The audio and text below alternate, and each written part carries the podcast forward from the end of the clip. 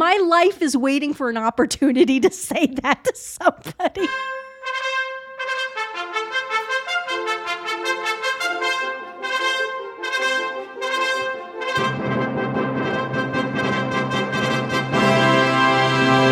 It is Friday in Easter week 2022. This will be April 22nd, and it is time for the Barnhardt podcast.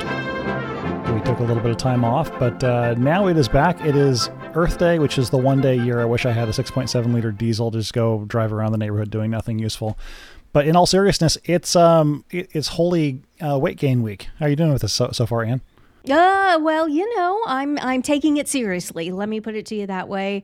Um, having a having an absolutely lovely Easter week, uh, but my intention is is that as of next Monday, I'm going to try to get back on to the at least the keto uh, bandwagon. So well, I, I, haven't put all of it back on. I haven't put all of the weight I lost back on, but we're going to try to take take some of what I put back on this week back off. How about you? Oh, I've definitely been putting the feast on the feast days. And somebody said that uh, somebody asked me, "Hey, are you doing still doing keto?" I said, "Not this week." so, well, yeah, exactly. Yeah. Not this week. Yeah. too too much Easter candy, especially the chocolate, and that's that's my my weakness. I, Ah, uh, the dark chocolate. The, yeah. the Russell Stover's eggs. Oh. Actually, oh. See's chocolate is what, what my brother sends me. So. Oh, okay. Okay. All right. That's, all right. That's always been the thing that, that we get. So. And also in, in this week of goodness, uh, uh, Dr. Mazza just had an interview with John Henry. So that, yes. that dropped, and we'll, we'll put that in the show notes and and listen to this title this is this is what's going to go all over the internet unpacking benedict's resignation colon what if francis isn't the pope after all wow don't uh, john henry not not bearing the lead at all so God bless. I mean, we're we've got we've got momentum, and I, as we are recording this, I am in the process. People are asking um, so many people have sent me the Professor Edward Feser piece, that link, and I, I'm writing a rebuttal to that, and this thing is going to end up being like a book. I mean, Dr. Feser's piece is about 3,000 words long, mostly gaslighting, which is disappointing, but I'm going through it just line by line, sentence by sentence, paragraph by paragraph and writing a rebuttal to this thing. And it's going to be huge. So, I mean, we're all. Um, Dr. Mazza has written a rebuttal to who was it? Oh, there was a some uh Briggs. Briggs posted a letter from Father John Rickert. Dr. Mazza posted a rebuttal to that, I believe. Or did Non Veni Mark write that one? I can't keep them all straight, but I mean, we're all it's a group effort on this thing and but the bottom line is there's there's pretty huge momentum building uh, which is zero zero surprise to me um I, I've said this I've said this for years I've been telling people this literally for years as soon as this thing turns all it's going to take is one maybe two people to just step forward and say yeah, I don't I don't think I don't think Bergoglio's the Pope, and I think this business of whether or not Pope Benedict actually resigned, I think this question has legs. And again, give credit where credit is due. It looks like the person who got this thing started is Patrick Coffin. And then, you know, Dr. Taylor Marshall started talking about it.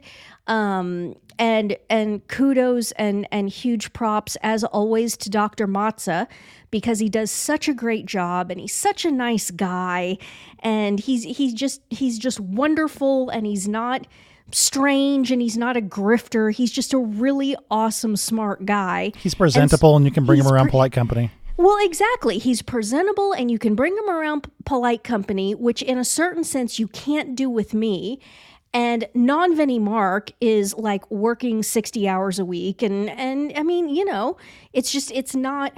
Mar- non Veni Mark can do it. I mean, non Veni Mark basically co-hosts the co-hosts the the podcast here. Sometimes everybody knows he could do it, but I mean, I think a lot of people sometimes forget these people have jobs. These people have lives. Non-Veni Mark, especially, has is working m- more than full time at a completely regular, normal, secular job.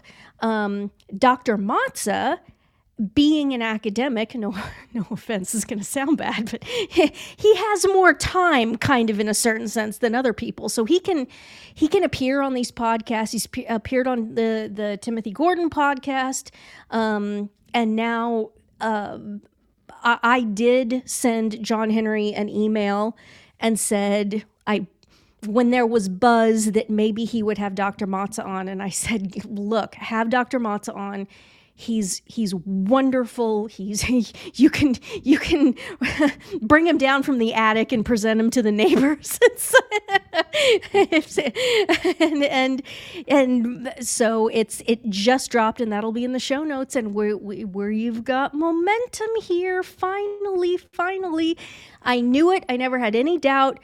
It, it was it was just you know people I, I, I was just com- completely joyous. I mean, we're not there yet. We got to keep working. We got to keep working. But I've been completely joyous through all of this. Four sorrowful mysteries, patience.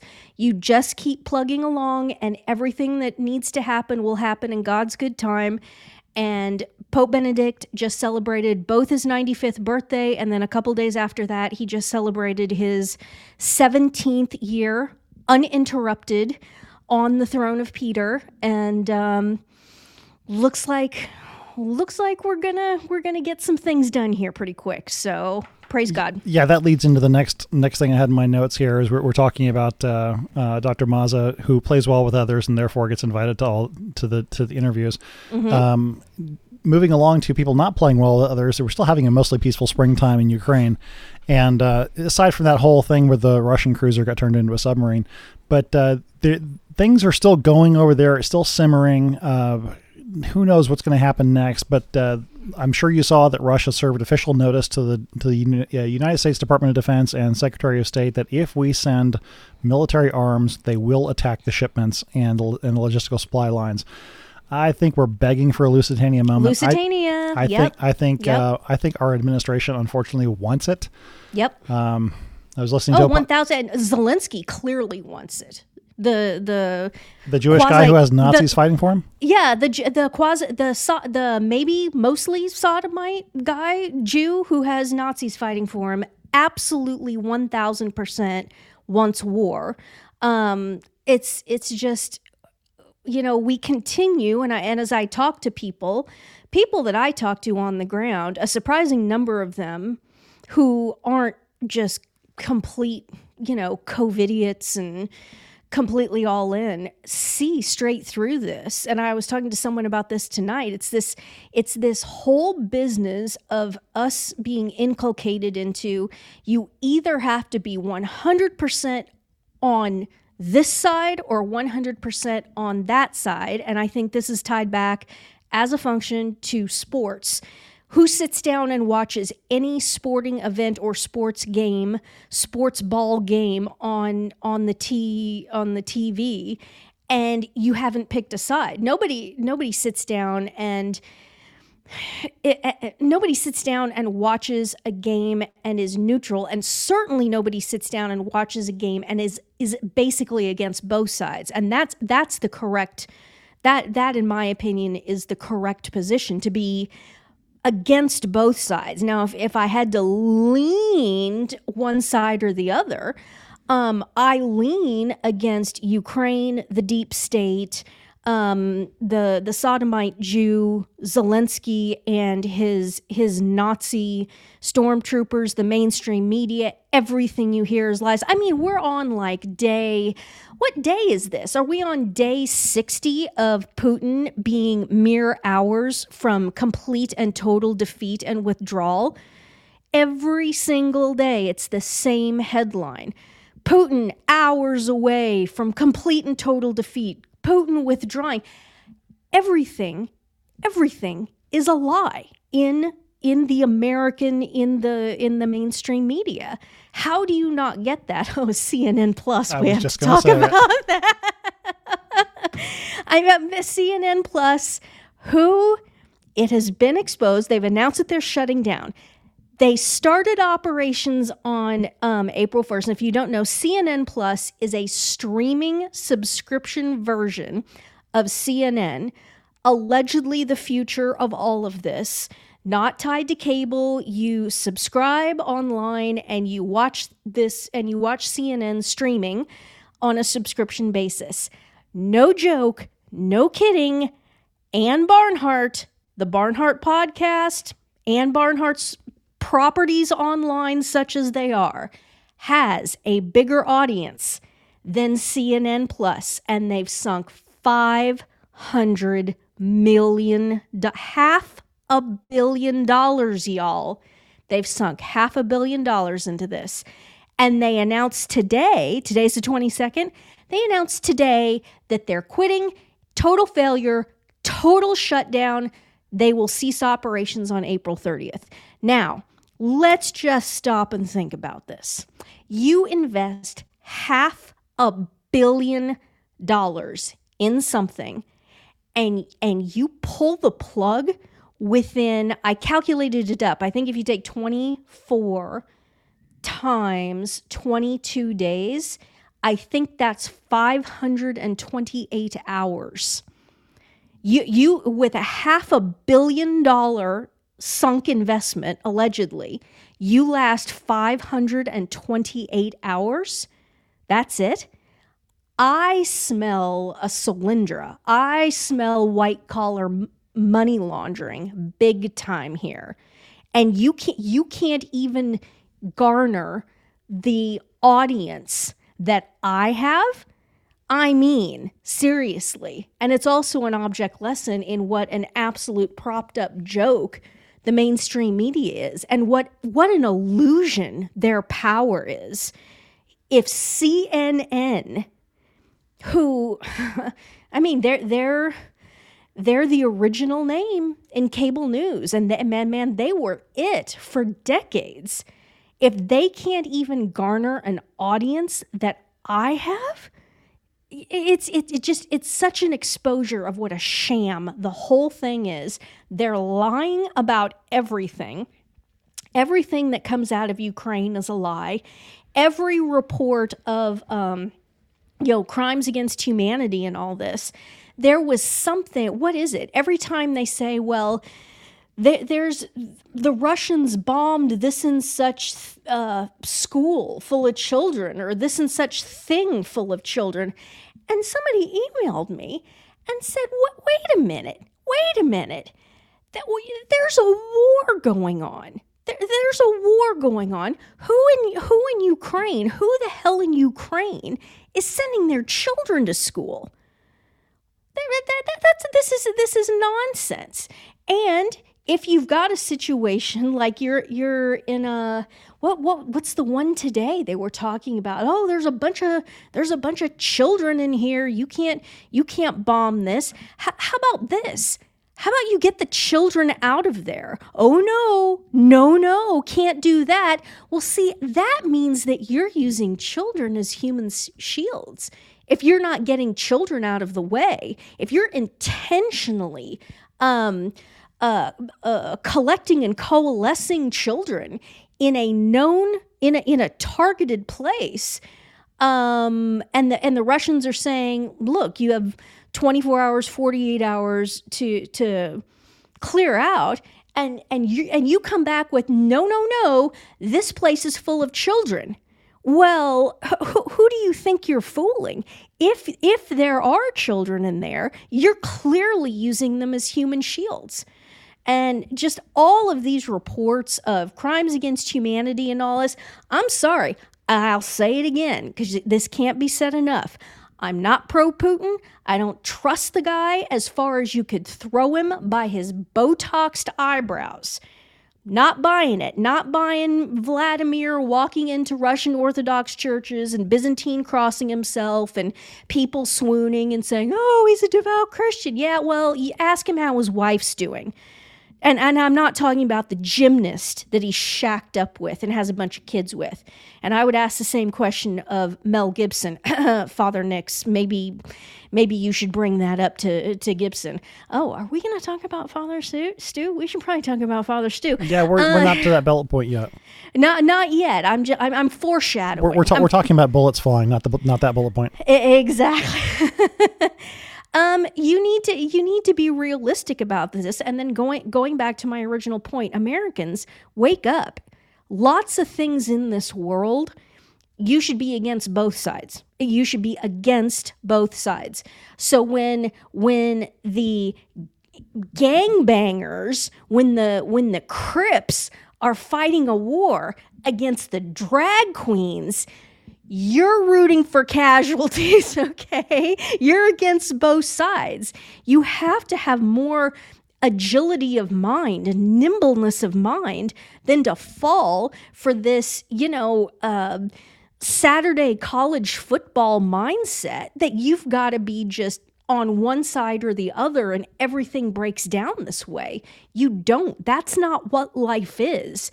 And so, you know, when people are shrieking you shrieking at you and telling you I mean, they've just replaced they've just replaced the COOF with with Ukraine.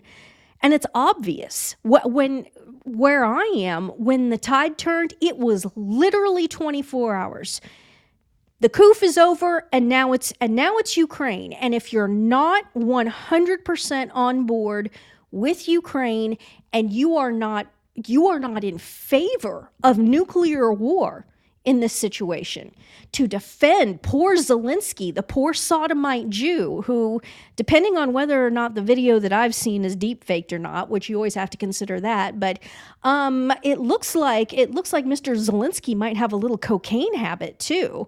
Um, you you if you're not 100% all in up to and including demanding nuclear war, then then you you you don't believe the science to quote the previous the previous trope.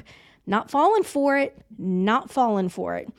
And don't don't let anybody just exactly with the COOF don't let anybody peer pressure you on this either because it'll be exactly the same thing will uh, eventually everyone who's sitting back and looking at this and saying this is completely fake and gay we're going to be vindicated and we'll be on the right side of history just exactly as we are with the COOF exactly as we are with the ivermectin et cetera et cetera i wonder if ivermectin can solve the problem in ukraine I know, right? Right? Just ivermectin and vitamin D across the board.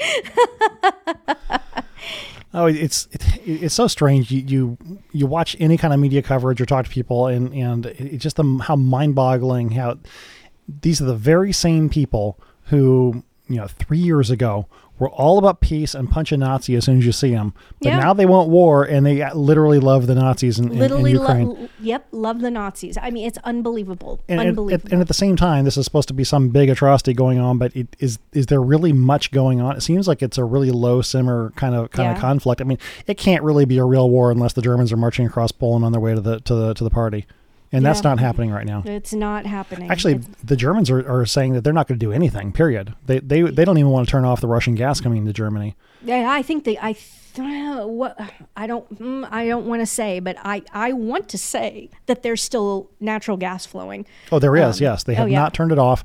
Although I, I was hearing something that if I think the Germans were saying that if the natural the Russian natural gas was turned off, that would be a three percent hit on their GDP uh, to have yeah. that turned off.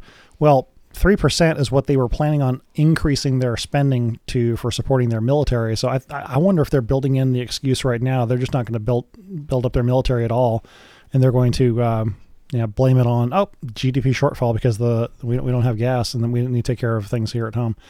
And and something else that we, have talked about the Catholic prophecies of the upcoming wars and things that that the yes there there is an aspect of Russia basically overrunning all of Western Europe, all, pretty much but it's also in these in these same prophecies. It's not so much a, a, defined frontal war. It's it's civil war breaking out absolutely everywhere. Yeah. And when you look at the situation in Europe right now, what would happen if some kind of military action, let's say something NATO let's just say, for the sake of argument, legitimately invoked Article Five, and now we've got Sweden and Finland in NATO. Now that's that's a nice little addition to throw to the party there. But let's say that uh, a quasi legitimate NATO action actually begins. Are all these European states going to continue handing out all the subsidies to all their Muslim refugees?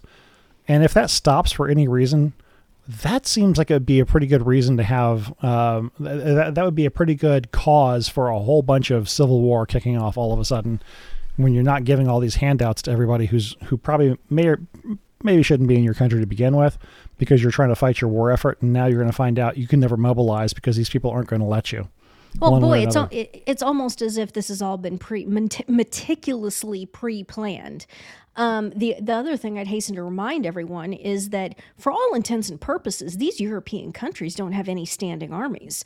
We we the United States we've been providing the quote unquote military for these countries, and you know because there there has been um, peace, relative peace in Europe west of a certain line. I mean yeah there's the you know czechoslovakia and all that all that. There there's been slavic um wars and actions and i'm not i'm not minimizing any of that and we we agitated a lot of that um but in in western europe let's say there's been relative peace uh, since World War II. Yeah, there was the Falklands War. Yeah, um, again, don't want to minimize any of that either. People died, but uh, do we really do we really count that as as as full on war? But more to the point, do these countries have any standing army? I think France is the only one that's even close to having a legit standing army. And then, I mean, they're the French. So um, well, and they're the um, ones who actually for a while pulled out of NATO altogether because they didn't want to be in some kind of uh, contractual entanglement where some knucklehead would go off and do something and start a yeah. war that pulled them into it. And so it's interesting. And Le Pen, Le Pen is about to probably beat Macron over there. So that it's getting it's getting even more untenable. I, I, don't know what the hell Sweden and Finland are thinking. They should have just keep your mouth shut. Just keep your mouth shut up there. Um, but I'm not I'm not convinced at all that the United States has the wherewithal, has the ability. Um, again, sorry, I know there's probably a lot of veterans listening, but I suspect that the, the, the, sort of veterans that are listening listening to the Barnhardt podcast know better than anyone that the whole thing is just a the, the American military is just a joke. Started starting with with uh, the United States Navy, as you know. I mean, les- lesbian lesbians fighting with each other on on the bridge of of naval vessels colliding with with cargo ships. I mean, that's and these are that, top top end surface combatants too. Yeah, and th- and that's that's emblematic of the whole thing. When we say it's all fake and gay, we ain't kidding, folks. Um, so as we've discussed before, it's it's by, by the ruble, which uh, I by the ruble, and I say that in air quotes because actually, I wouldn't I wouldn't do that if I had, you know, if I had the kind of cash to be allocating it into into foreign exchange.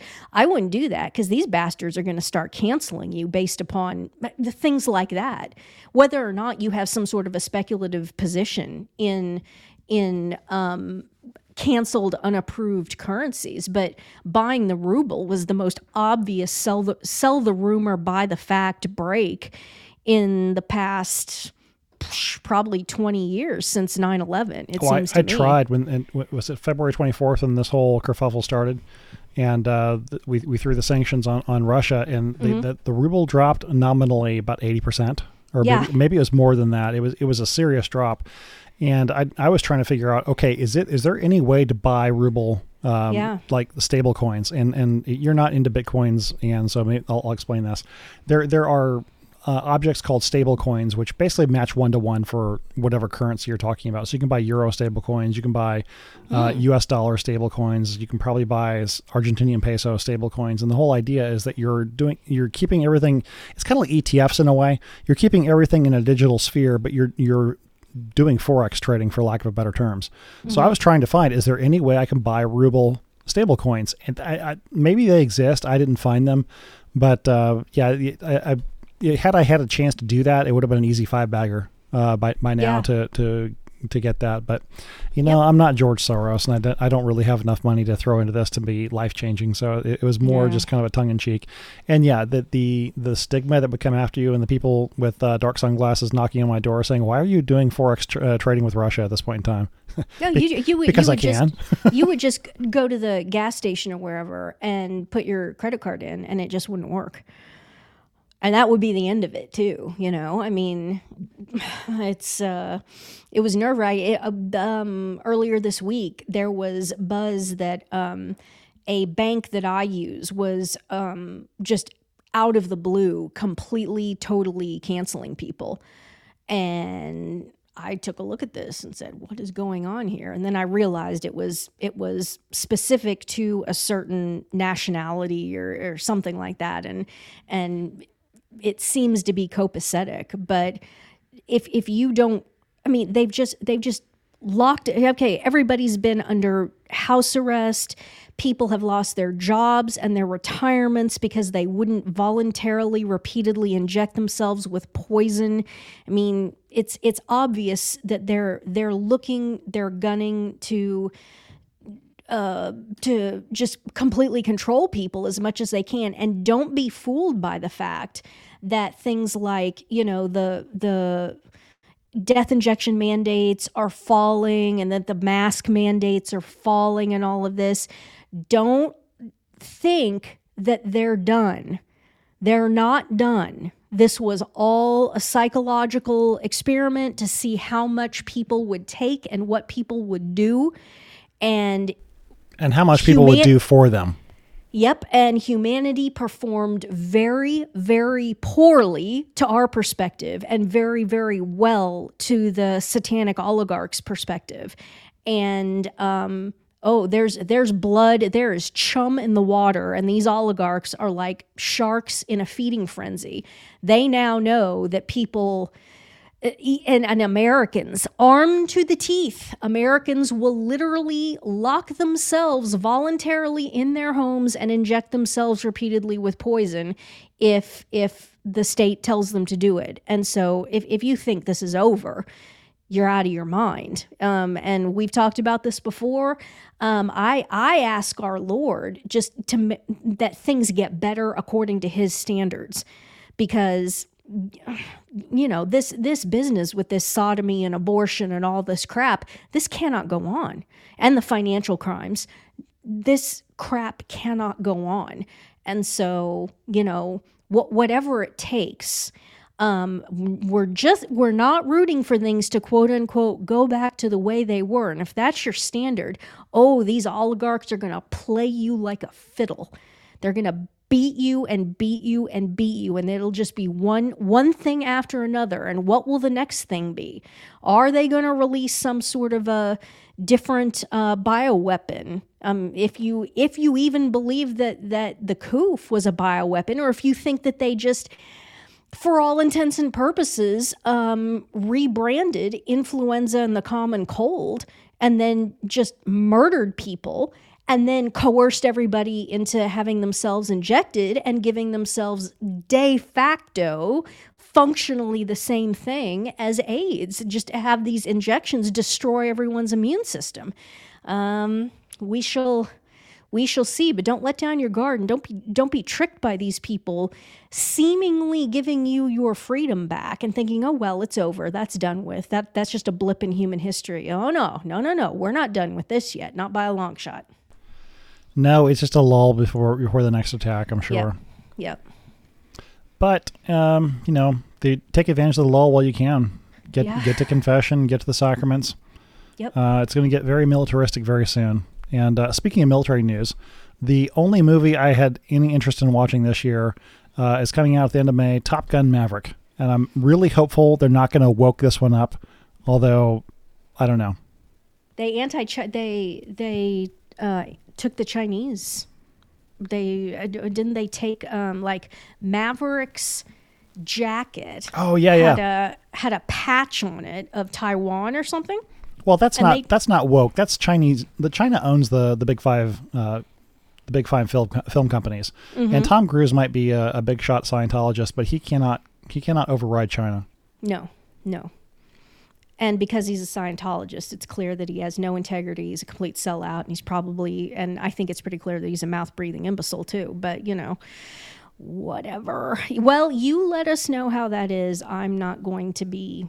I won't be watching that. I will. We will. We could even do an episode where you break down Top Gun 2 and let everybody know. Well, I'm I'm hopeful that it's it's not uh, as bad as the the last two Star Wars movies were.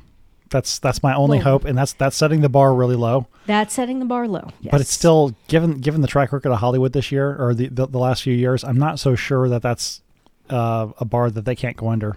Yeah. Oh, yeah. It's true. I don't know. Yep. I'm I'm hopeful that Cruise is is accurate when he says he's trying to make this film a love letter to to aviation and, and it's all about avi- I know he's a big aviation geek, Mm-hmm. and I know the Navy this time threw a ton of of uh, resources at him. They he got to actually do a catapult shot, not as the pilot. They they edited it to look make it look like it. Right. Um, and, and, and I make the, the the comparison to Star Wars because before the last couple Star Wars movies came out, I watched a lot of YouTube videos analyzing and predicting and and and uh, and theorizing what was going to be done in these movies, and then it turned out to be absolute stinkers because Disney is Disney. yeah. And and uh, in, in the, the stuff that I've been watching are actual Navy pilots, Top Gun instructors, uh, a couple of them formerly. Uh, they're, they're all retired now. Going through the different shots and talking about some of the scuttlebutt they're hearing and, and, and saying it sounds like it could be a very good movie. They they from everything they've heard, they've got the aviation all right.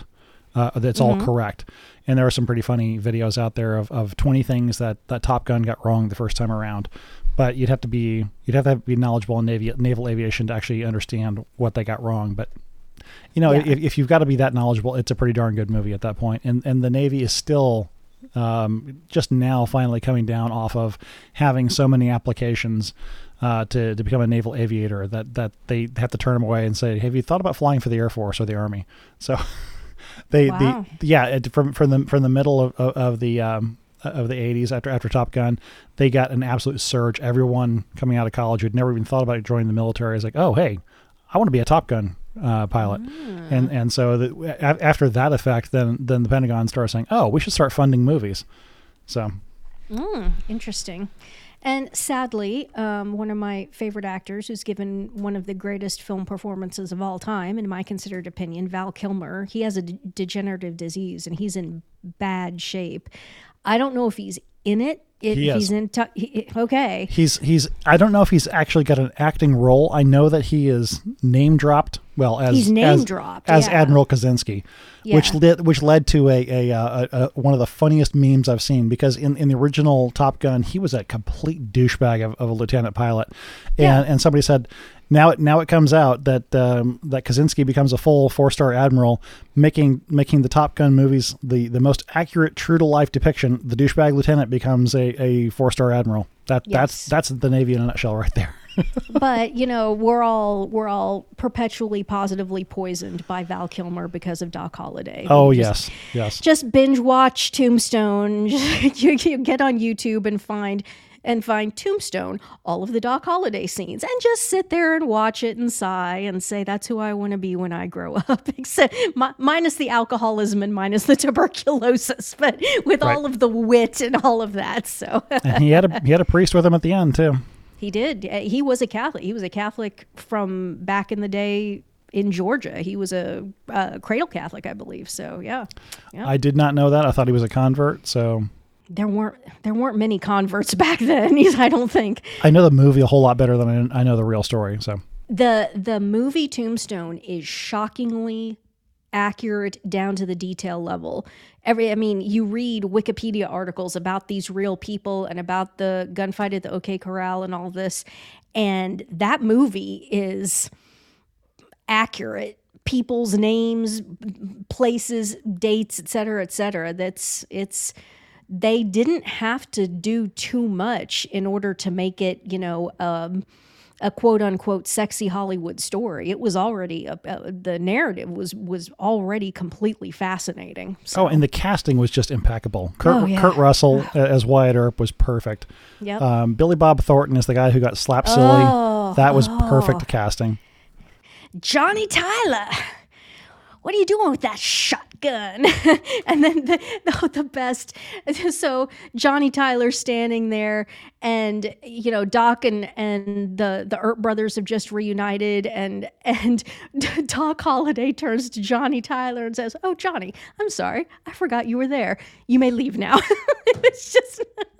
I'm just I'm I'm li- my life is waiting for an opportunity to say that to somebody. I Maybe if I ever saw Boris or something like that, I would look at it and say, in a, in a deep in a, a savannah drawl. Oh, Gary, I'm sorry, I forgot you were there. You may go now. All right. I think that's the first time I've slapped my knee literally on the podcast. So that's good.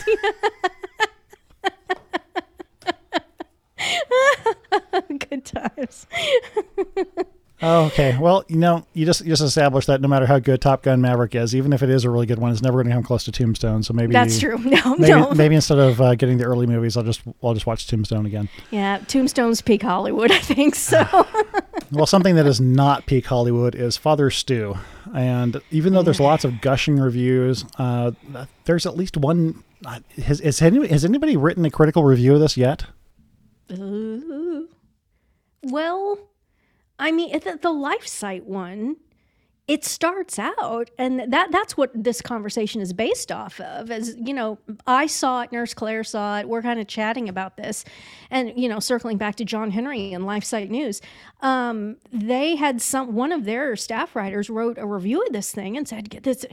The, the first the first two thirds of this movie are just absolutely awful awful, blasphemous, not just foul. And yet, that's not my critique.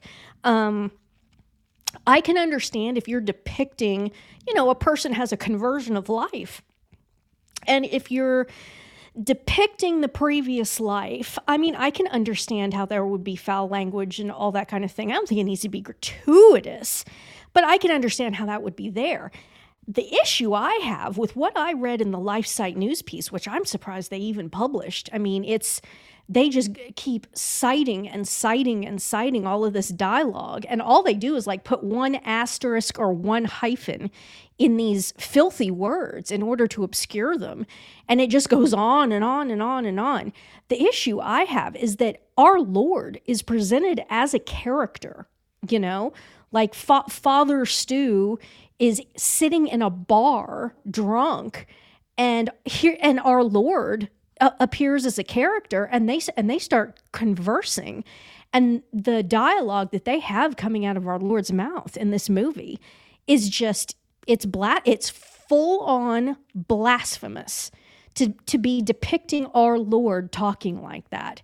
Um, you you just can't do that. And so what that leads me to question is the whole Mel Gibson situation in total. Gibson didn't direct this thing, his concubine baby mama did. Okay? Gibson left his wife, Robin, who is the mother of his seven children. They've been married since either the late 70s or the early 80s. He abandoned his wife. Mr. Mr. Sedevacantist, um, super duper trad Catholic Mel Gibson, who literally, when he was in Rome during the production of The Passion of the Christ, would only would only attend mass by a priest who had been ordained prior to 1958 and he he had father Charles-Roux he had father Charles-Roux that he was dragging around with him everywhere he went. And it was Father Charles-Roux that was saying Mass every day, and Gibson was serving it.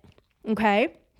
So Gibson, Gib, and Gibson's father, Hutton Gibson, is is a was uh, he passed a few years ago. Um, was a outspoken sedevacantist, 1958 sedevacantist, and all of this is going on. But this is in the early 2000s and Gibson when Gibson was was producing The Passion of the Christ, he was still with his wife. He hadn't abandoned his wife yet. He abandoned his wife after The Passion of the Christ in the late 2000s. Their civil divorce was finalized in 2011. He had to pay her half of his entire estate, which was 450 million at that time. So his his estate was 900 million coming off of the passion of the Christ.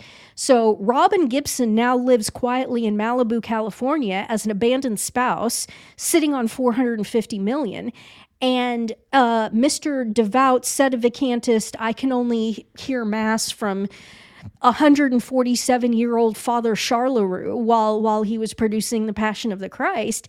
He's now on his second uh, concubine baby mama. The first one was the Russian one. Now he's off to this American woman. The American concubine is who wrote the screenplay of this movie and also directed it, maybe. Um, her name's Rosalind something. Rosalind Ross, not Rosalind Russell, but Rosalind Ross, I think. So this is Gibson's baby mama who's making this thing. Gibson appears in it. I think he's I think he plays the father of Father Stew, the biological father of Father Stew.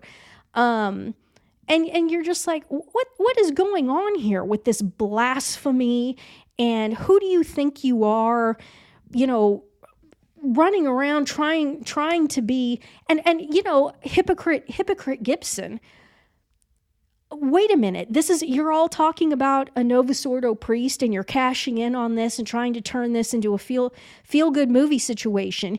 And you yourself you wouldn't you wouldn't even step foot in one of father stu's masses. And i think they were such intense sedevacantists yeah, I mean that's the why he that's the reason why he was dragging Father, Father Charles-Roux around with him is because the Hutton Gibson and and Mel by extension, I think they said that the ordinations of anyone after 58 were invalid.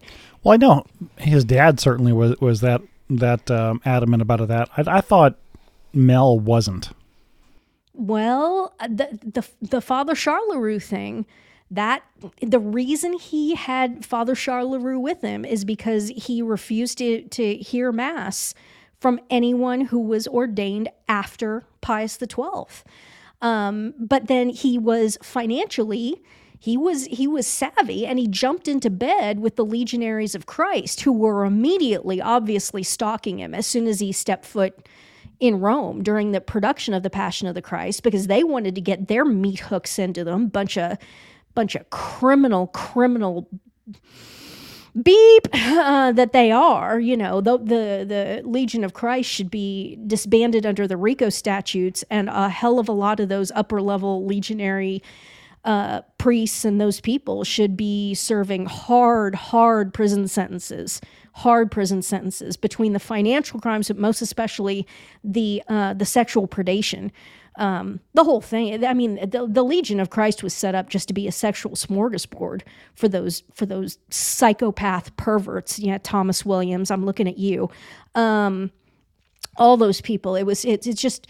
It's a racketeering organization. So. Um, and and Gibson jumped into bed with them because they they finance they finance the final um, editing and distribution of the Passion of the Christ he played them like a fiddle. As I was like, seriously, can we can we have a little bit of integrity? You know, you you won't hear mass except from Father Charles-Roux, who's 198 years old, but you'll you'll jump in bed and do business with the Legion of Christ. I mean, come on, come on. Sounds conflicted to me. Uh, just slightly, just ever so. I'm not going to be seeing Father Stu uh, after reading the Life Site review. Ugh, no way. Sorry not interested. And that, you know, another person who needs to be called out on this is Father Nix. I don't know.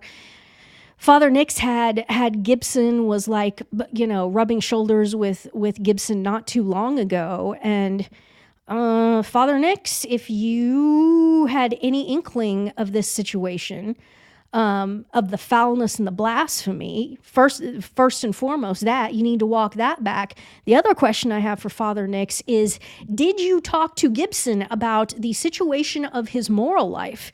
And did you tell did you tell Gibson that he needs to go back to his wife? that he needs to reconcile with his wife and he needs to put his concubine away. Now, obviously, Gibson has to continue to support um, his bastard children with the the bastard child with the Russian and now the bastard child with this American woman. But Gibson Gibson needs to go back to his wife and and be reconciled to his wife or at the very least Gibson needs to be living in continence and you know repenting for what he's done and the adultery that he has committed and continues to commit. Was any of this discussed or was it just the fact that you're in in the company of a nine figure millionaire? D- does all of that go out the window? And furthermore, Gibson is uh, allegedly making a sequel to The Passion of the Christ, which is supposed to be depicting um, the events of the resurrection, the harrowing of hell, etc., etc. Um, okay, when Gibson was making The Passion, he was hearing mass every day, he was being confessed every day, he was communicating every day, like with Father Charles-Roux. So, you know, and they, there are there are interviews and clips of both Gibson and Caviezel saying that Gibson was insistent upon all of them, quote unquote, staying staying completely clean and being shriven and communicating daily and, and so on and so forth during the production of The Passion, and Gibson still with his wife. Um, how how does Gibson imagine that he is is going to be making this movie about the resurrection while he's while he's holed up with his concubine? I mean, Gibson, you need you need to put these women away. You need to put that woman away and you need to support you need to support your illegitimate children absolutely 1000%, but you need to put these women away and you need to go back to your wife and if your wife, I mean, if if that's just if you've if you've gone so far that she can't even that she could never live under the same roof with you again um, then you need to live in in continence for the rest of your life. You, you need to get right. You're not this business of thinking that you can game the situation and you're going to do what you're going to do and you're going to have all these illegitimate children and you're going to be having sex with these women. But what what do you think? You think you're going to get someone to come in and give you the apostolic pardon on your deathbed. And even if you get the apostolic pardon if you're not sorry if you're not sorry if you if you're gaming this system like some sort of a contractual obligation or something that our Lord has to you, you've got another thing coming. He he is the judge of hearts and you're he he is not gamed. He's not played. His mercy is infinite, but you have to have some contrition. You can't say I'm just going to live my life and do whatever I want and oh well, I'll get the apostolic pardon on my deathbed cuz I'm worth I'm worth, you know, close to a billion dollars.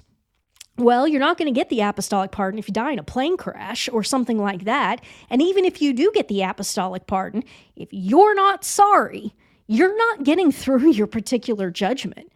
It's that's not the way it works. Our Lord is a person and he isn't played and he isn't gamed. And Gibson and a whole lot of other people need to get that through their minds. I mean, I've been I've been told that by Catholics since I converted. Like, and you take this all too seriously. You allow this to just consume your life because it is serious, though. Well, I mean, it's where I'm going to spend all of eternity. It's just ever so slightly serious. Oh, but you're you're you weren't raised Catholic. You don't understand. You don't understand. You take it all way too seriously. Look, you live your life. You do what you got to do. Someone was someone told me this. A trad Catholic was telling me this in the context of lying uh, related to my um, irregular status vis a vis living in a van down by the river. And oh, they, they were telling me that I need to lie about something. Like, no, I'm not going to lie. I'm not going to lie about anything. You you got to do what you got to do in this life, and and then you receive the sacraments at the end, and it's all good. Like, no, that that's not the way it works. That is not the way it works at all. And that's why our Lord said there's going to be a lot of people. You're surprised who makes it, and you're, you're going to be surprised who made it and who didn't make it. There's oh, there's going to be a lot of people who receive the apostolic pardon on their deathbed who were not sorry at all and were probably even pleased with themselves for gaming the system so well. but if you're not sorry, I'm sorry, but it's our Lord has to have something to work with. Compassion means to suffer with. And that that suffering with that our Lord has compassion on us and has mercy on us is is our contrition. If you're not contrite, he's got nothing to work with if you're laughing all the way to, if you think you're laughing all the way into the beatific vision, you are going to be very, very, very uh, uh, disappointed, I think. So, no. Then Mel Gibson is kind of an object lesson in that right now, it seems to me.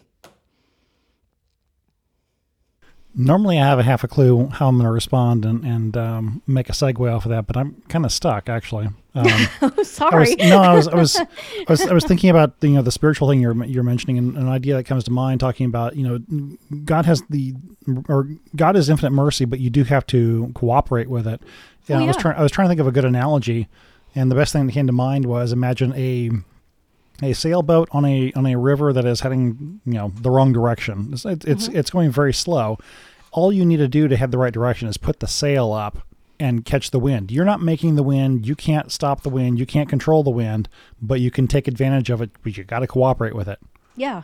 And don't don't drive aground. Don't don't do stupid things with with the boat. I mean, this, this it's it, it's just an imperfect analogy that I'm trying to come up with here. That of, of for for somebody who says, well, how how can it how how can God be infinite in all ways, but people still have free will? Well, I can't explain that other than I know it's true, but you know if if you and because he's infinite love and i wrote about this a few weeks ago he, he, we are not coerced. He cannot coerce us because the second he coerces us then that's not love. He we aren't loving him if we're coerced and if he and if he's coercing us then he isn't loving us and that's not possible. So i mean it has to be it has to be the free choice. So he's both it, it it's precisely because he's infinite that he is perfectly able to restrain himself in the sense of not coercing us. So that's it. I mean, Mel Gibson and everybody else, you are free to make your choices in life, and and you you make your choices, and then you go to your particular judgment, and the system he will not be gamed uh, the system will not be gamed because he isn't a system. He isn't a system to game. He's a he's a person. He's a divine person. There's you don't game you don't game personal deity uh, god the godhead. You don't game the godhead. And i just think a lot of these people think that it's a matter of you do what you got to do and then you you get the apostolic pardon on your deathbed and that is no way to live at all because then you end up doing things like you know appearing in a movie that your adulterous concubine baby mama has screenwritten that has our Lord um, saying incredibly blasphemous things, you know, and your intellect is clouded, so you you can't quite see just how horrible and wrong and scandalous this is. the pa- The Passion of the Christ was a masterpiece. I'm worried about this movie that he is making now about the resurrection because because Gibson is not, is clearly, obviously, publicly, manifestly not in the state of grace in any way, shape, manner, or form. Put away your women, go back to your wife, or if if the if your wife just simply cannot abide you any longer, then you live you live in perfect perpetual continence. Um, doing penance for the rest of your life for what you've done in abandoning your marriage and what you've done to your children, both your legitimate children and the two illegitimate children that you've you fathered, who will always carry that who will always carry that stigma. And you you just can't keep going on like this. I, I wonder, I wonder if anyone ever tells him that. Because he is worth nine figures. If Father Nix clearly didn't bring it up, then who, who would? If Father Nix wouldn't say it, who in the world do we imagine is going to tell tell Mel Gibson to shape up his, and get his moral life together? I don't know. I don't know. If you know Mel, send him a copy of this podcast. Yeah. Ann's yeah. willing to tell him. Yep. Father Charles-Roux is dead. Um, and you know none of these other clerics and prelates today. I mean slowly slowly hopefully um, so far kind of circling back to where we started um, people people are starting to come forward. But so far i think it's laymen who are, who are coming forth on on the anti-papacy question you know? I mean we need a cardinal burke. We need we need somebody. Um, Vigano, even Vigano hasn't said it. He's he's dropping hints, and we've talked about this on the podcast. If you look, if you got something to say, say it. Um, you know, other other priests who would be a good example, Father Z, somebody like that. Um, you know, if if you come to the realization about the anti-papacy, say it. Um, and if you're ever in a room with Mel Gibson, tell him to get his act together. That and all the other Catholic actors in Hollywood, I, I imagine that's got to be. talk about people who have, have a target on their back. I mean, what what what better example of of air quotes hypocrisy than to have Catholic actors acting like anything other than Catholic? And I in in our chat uh, a week or so ago, I, I was initially uh, slamming Marky Mark pretty well too because he's in the mm-hmm. movie. He plays Father Stu, but he did make a public apology about his his his film he did back in the '90s, and and and Boogie uh, Nights. Yeah, he apologized for that. Yeah, and, and he publicly asked forgiveness for for that. Wow. I don't I don't know how serious that was, but Mel, Mel Gibson also made public apologies for his past movies where he did what he did on, on screen. I don't even know. I didn't. I didn't watch all those. So. Gibson. Gibson. His, I mean, Boogie Nights was bad. And if any of you out there have never seen it, don't, don't, do not watch Boogie Nights. Um, um, but I mean, Gibson had never done anything, anything like that. Boogie Nights is about uh, pornography in the 1970s, and it's it's nasty. Um, Gibson never did anything like that. I mean, he was always kind of really super mainstream, almost family fare, action adventure. Um, a couple of like act, action fantasy. There was one where he was a he was a army officer that got frozen or something and woke up 45 years later after World War II. Elijah Wood was in that. Elijah Wood was in that movie before he was uh, before he was Frodo. Um, yeah, I don't think I don't think Gibson ever did anything that was horribly scandalous because Gibson Gibson was always trying to be a mass market sort of an appeal, whereas goodness, Boogie Nights was just. the rumor I heard is he is that Mel Gibson wanted to send one or two of his kids to a particular Catholic school, and the priest in charge said, "As soon as you stop showing your naked butt on screen, we'll talk about it." Oh, I don't even remember that. Oh, I'm not going to look it up either. Yep. I have no idea. I'm not going to look it up. I, am not going to look it up. It's it's an apocryphal rumor. I, who knows if, if it if that ever really happened? But but that's that's the way I heard it. No, uh, it might have. I could. No, I, I can see that's conceivably possible. But then again, not going to look that up. There are certain things that one learns after years and years of uh, uh, making mistakes and making injudicious uh, search engine searches, and that would be one of them. No interest. Not going to look it up. So. Yep. Yep. I think that's the well. I'm not think that that is the end of my bullet points. Um, okay. I didn't know if we had anything else you wanted to come up with off the top of your head. No, I think this is good. We'll call it a little, uh, a little um, Russell Stover Easter basket sort of a thing. We're at an hour, aren't we? We're close to an hour. Yep, fifty-seven minutes. All right, it's a half marathon, not a full marathon. It's a half marathon. I, I, I, would I would say I, I, would say were there any good blog posts lately that you wrote? But I I wouldn't know. So we'll we'll save that for the next episode. Oh, you're so cold. Actually, no. You you did you did text me about something today, uh, uh, giving me a heads up about something. It's like you, I know you don't read my blog, but I actually yeah, had I seen that too. I had seen that post. No, and I I'm continuing to, continuing to work on the book length book length post uh, that is the rebuttal to Doctor Doctor Feser And I mean, it, we'll see how many words this thing is. It's conceivably possible that if it's long enough, I might uh, publish it as one of my little cute little uh, paperbacks that I have on on Lulu. But um, it, it's it's it's hard to write because to me it feels like it just a total boring recapitulation of things that I've been talking about and talking about and talking about. But then I have to remember more and more and more people are coming to this issue with fresh eyes and there's uh, there's always new eyes on on my blog and there's always new listeners to the podcast. And so what feels like total repetition and recapitulation to me is is necessary review and um, and fresh fresh introduction of these concepts to a lot of people. So it's all right. I'll keep going. I'll keep plugging along and we'll we'll hopefully get her done quite soon Okay. I think that means I should go into the wrap up. Yes, sir. All right. The email address for the podcast where you can send feedback, suggestions, comments, good news, or smoother ways to end the podcast is podcast at barnhardt.biz.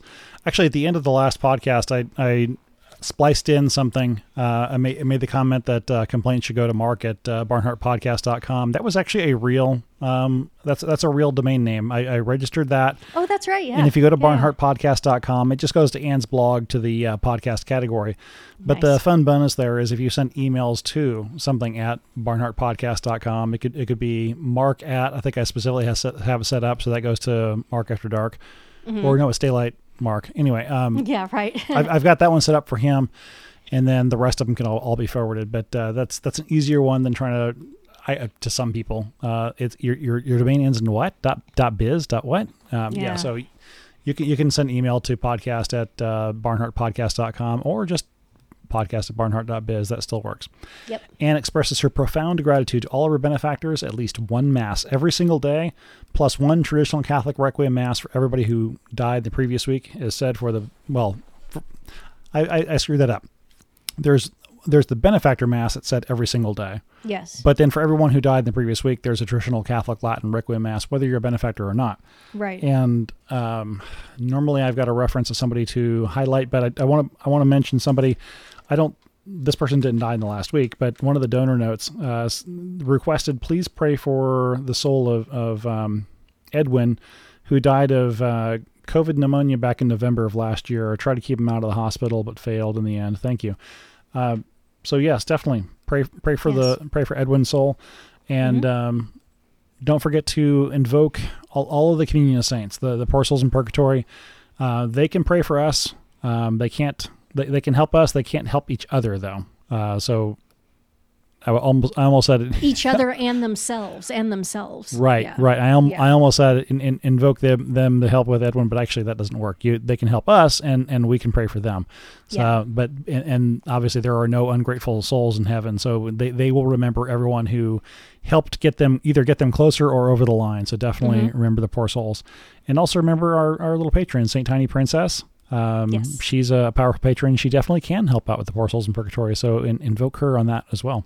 Indeed. The Barnhardt podcast is a value for value podcast. If you got something of value out of this podcast and would like to return that, uh, please visit supernerdmedia.com and there are instructions there. Um, there's, I, I, mentioned before we started recording, there's a donor without a name. And I, I say that tongue in cheek because uh, the person did email me but didn't supply a name because that's not required for the email protocol. Mm-hmm. But they said, "Did you get my Bitcoin donation?" And I said, "Whoa, um, I don't think so." I, I looked back through the the incoming uh, flow on Bitcoin. It's not a whole lot of it uh, over the last six to eight months. Like I don't, I only see two, and I know those were accounted for. Um, when did you send it? Don't tell me anything else. Just tell me when you sent it, and I'll try to figure it out. So um, the the person had had it wasn't the whole email. It was that that was a side topic to something else. They said I didn't hear you mention mention my Bitcoin donations. Like um, I didn't know you made one. and and uh, after I, I, seem to recall when was this um, January of last year. Uh, we were into May or June before I realized that a donation had come in. So I, I changed the the uh, donation address so that there was some alerting going on when something came in. So if a Bitcoin donation comes in, I should get a notification. Um, if I didn't mention it, then um, shoot me an email and we'll see if we can figure out where, where it really went. But yeah, yeah. Um, sorry about that. I mean, it, it's I, I don't see any evidence of it on my side, but Uh, maybe I'm the one wrong, and I I, I confuse myself by changing things. Uh, I blame Putin and Paul the Sixth. yeah, as without with everything. question. So pretty much, just kidding. Only half kidding. I, I, I was- do blame. I do blame Paul VI for everything. So well, via Amazon, I want to thank Andrew who sent a, a gift card through through that one, and via the mailbox, uh, good old U.S. Postal Service. Uh, Catherine, Alice, Susan, Pamela, and Ken, and I've actually got notes from a few of them. The the recurring theme on the notes: they love the podcast with, with Doctor Doctor Mazza. He, yeah, he's yeah, he's a big hit. everybody does. He's and awesome. let me yeah. grab my glasses because I'm getting to be that age. Uh, I need that to read. um, thank you, Anna Super Nerd, especially for the Dr. Mazza shows, a voice of sanity, I, as opposed to us, I guess. It's true. It's funny because it's true. Uh, dear Super Nerd, encloses a note, a token of my appreciation for your efforts in supporting Miss B's website and podcasts. Uh, you y'all are are in our family's prayers, and thank you very much. The, the prayers are definitely needed. Um, uh, n- another note. Uh, thank you, Super Nerd and Miss Barnhardt. Um, oh no, no, this is Super Nerd, Mrs. Super Nerd. So that's not you. Um, that's not me. And, and, and to all my family, can't thank you enough for all the help you you do with Ann and, and her service, helping her spread the truth. And Well, well done, including um, Mrs. Super Nerd, aka Super Mommy, in in that because. I mean, she's she's an integral part of all this. Whenever we're scheduling, if we're saying, you know, you know, when are you free? What what can you do? I mean, she's she's an absolute integral part of that. So it's you know, we're, and a lot of times we can't record because Super Nerd is taking Super Mommy out on date night, which is super awesome. So, and super yummy. I think I sent you some notes about that one. You was- what- it was- yeah, yeah. It I was mean, it was you- the deep fried pork belly uh, burnt ends. Oh, yeah. Oh, oh man. Well, we're after Easter, so maybe I need to figure out how to make those myself. Actually, I have I have a good butcher close by, so that could probably be done. I just need to figure out how to do it. And on one other, one last note, uh, a very beautiful thank you card and just amazingly beautiful cursive too. I think I took a picture and sent this to you. Uh, again, thank thank you uh, for the, for the podcast and especially the can't do it Sally with with uh, Dr. Mazza. Telling you more more Dr. Mazza, less of More me, I Dr. guess. Mazza, yeah, more Godfather references, all of that, absolutely. Uh, well, you know, I, I'm sure I'm sure if we had more of, of Dr. Beep that uh, we would get some thanks for for him too. And and uh, of course he he's unavailable tonight because and this is where if Dr. Mazza was here, he could we could do the Godfather reference. May you be a manly boy. You know, the he he had a no, may, may may your first child be a masculine child. well, except yeah, yeah. Yes, uh, they they they did have a have they or they do have a new baby, so that's that's why he's unavailable. Um, Yes. He'll he'll catch up on his sleep in about a couple of months, and then he can rejoin us, or a couple of weeks. exactly. and drop all kinds of Arnold impressions, and his public awaits. I tell him this all the time. Your public awaits. Can't do it. Can't get some sleep. Oh, we should have a war of the of the Arnolds. All right, writing this down. Writing this down. Tune in for Barnhardt Podcast 173, The War of the Arnolds. Uh, and that's all I've got to say about that. And I'll let you do Matthew seventeen twenty. Matthew 17, 20. Keep it up, people. Keep it up. Keep it up. A fourfold intention that Bergoglio be publicly recognized and removed as anti pope and the whole anti papacy be nullified. That Pope Benedict Ratzinger be publicly recognized as having been the one and only living pope for lo now these 17 years. Happy anniversary, Holy Father, whether you like it or not. Um, that Bergoglio repent, revert to Catholicism, die in a state of grace, and someday achieve the beatific vision. Same with Mel Gibson, and that uh, and that Ratzinger, likewise, Pope Benedict Ratzinger, repent of anything he might need to repent of, die in a state of grace, and someday achieve the beatific vision. So that you know, me, Bergoglio, Super Nerd, uh, Dr. Mazza, Mel Gibson, um, and Doc Holliday can all sit around and and and talk and hang out in the beatific vision. Um, literally, I mean that's that's the goal. We want we want everybody first first and foremost ourselves, and then everybody else. We want to get them in and. Um, both men need prayers in different ways. Um, so nothing less will do. Our Lady of Copacabana, Slayer of the Pachamama demon, pray for us. Pray for us, and not just uh, Doc Holliday, but uh, also. Why am I blanking on his name now? Iceman. Val Kilmer. Val, Kilmer. Yeah. Yes. Yes. Pray for him too, because he makes it to heaven. He can always say for all eternity, "I'm in my prime." How long have you been waiting to say? About That's 17 seconds. Okay, all right. That's pretty good. Well done there. Until next time, I am Super Nerd. And I'm Ann. Thanks, guys. God bless.